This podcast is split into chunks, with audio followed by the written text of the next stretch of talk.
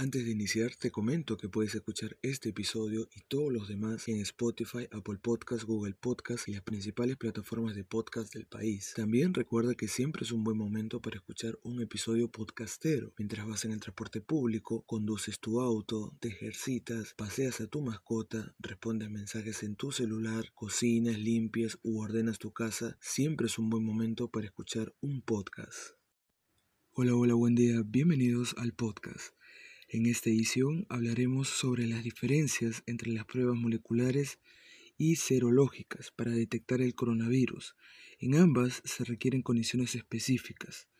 Como bien sabemos, la familia del coronavirus puede causar múltiples afecciones y para identificar su magnitud es necesario efectuar distintos análisis. Para empezar, podemos decir que las pruebas moleculares detectan directamente el virus e inclusive nos pueden decir cuánta cantidad de virus hay en una muestra, lo que se le llama carga viral. Estas son útiles en los primeros días de infección. Por su parte, las pruebas serológicas tienen el beneficio de poder detectar a aquellas personas que tienen más días o semanas de infección, quizás como mínimo una semana después de presentar síntomas o dos semanas después de haberse contagiado. Con ello podría conocerse hasta dónde ha llegado la infección y cuántas personas se han contagiado, pero que no tiene síntomas. Ahora, también se ha hablado mucho acerca de las pruebas rápidas. Las pruebas rápidas en realidad no corresponden a un examen diferente a la molecular o serológica, sino a la agilización de cualquiera de estos procedimientos una prueba rápida, por definición, es aquella que puede hacerse en menos tiempo que una convencional y además se, pueden hacer, se puede hacer cerca del paciente, proporcionando resultados de manera prácticamente inmediata. Por ejemplo, las pruebas serológicas rápidas requieren de una gota de sangre. Esa gota se coloca en una especie de tira de papel y el resultado puede estar disponible en 15 a 20 minutos dependiendo la marca usada. Ahora, también es importante otro aspecto, los espacios.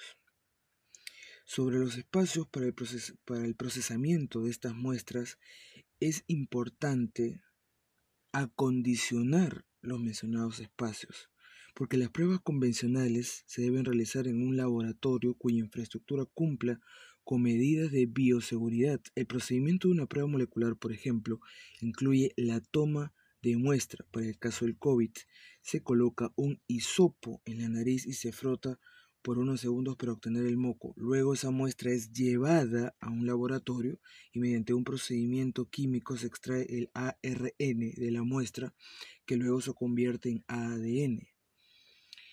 Para todo ello es importante la infraestructura.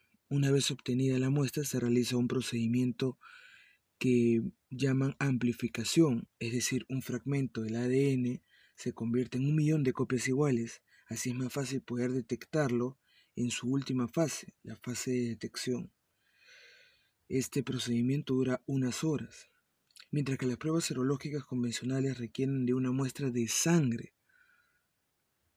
Luego se centrifuga esa muestra para separar el suero de los glóbulos rojos y es eh, en este suero que se buscan los anticuerpos, ¿no? mediante una prueba especial. Es importante ese tipo de cosas y es importante que todo esto se desarrolle en un ambiente idóneo. Finalmente, es importante mencionar también que el coronavirus tiene más ramificaciones de lo que muchos piensan. Los coronavirus son una familia grande de virus. Muchos de estos están presentes en animales y en humanos y pueden causar infecciones leves parecidas a resfriados y en algunos casos situaciones eh, complicadas que pueden causar un síndrome respiratorio agudo severo y hasta la muerte. Por eso es importante decir de que el coronavirus en sí no es algo nuevo para la población, sino que en estos momentos se ha, mutado y se ha convertido en algo mucho más letal para cierto sector, sobre todo vulnerable, de la población. Esto ha sido todo por hoy. Los invito a suscribirse, darle me gusta, comentar y compartir los podcasts. Gracias a todos ustedes. Nos reencontramos en otra oportunidad. Buen día para todos. Antes de terminar, recuerda que puedes ayudarme financiando este proyecto a través de Patreon o PayPal. Te dejo los enlaces en la caja de descripción de este episodio.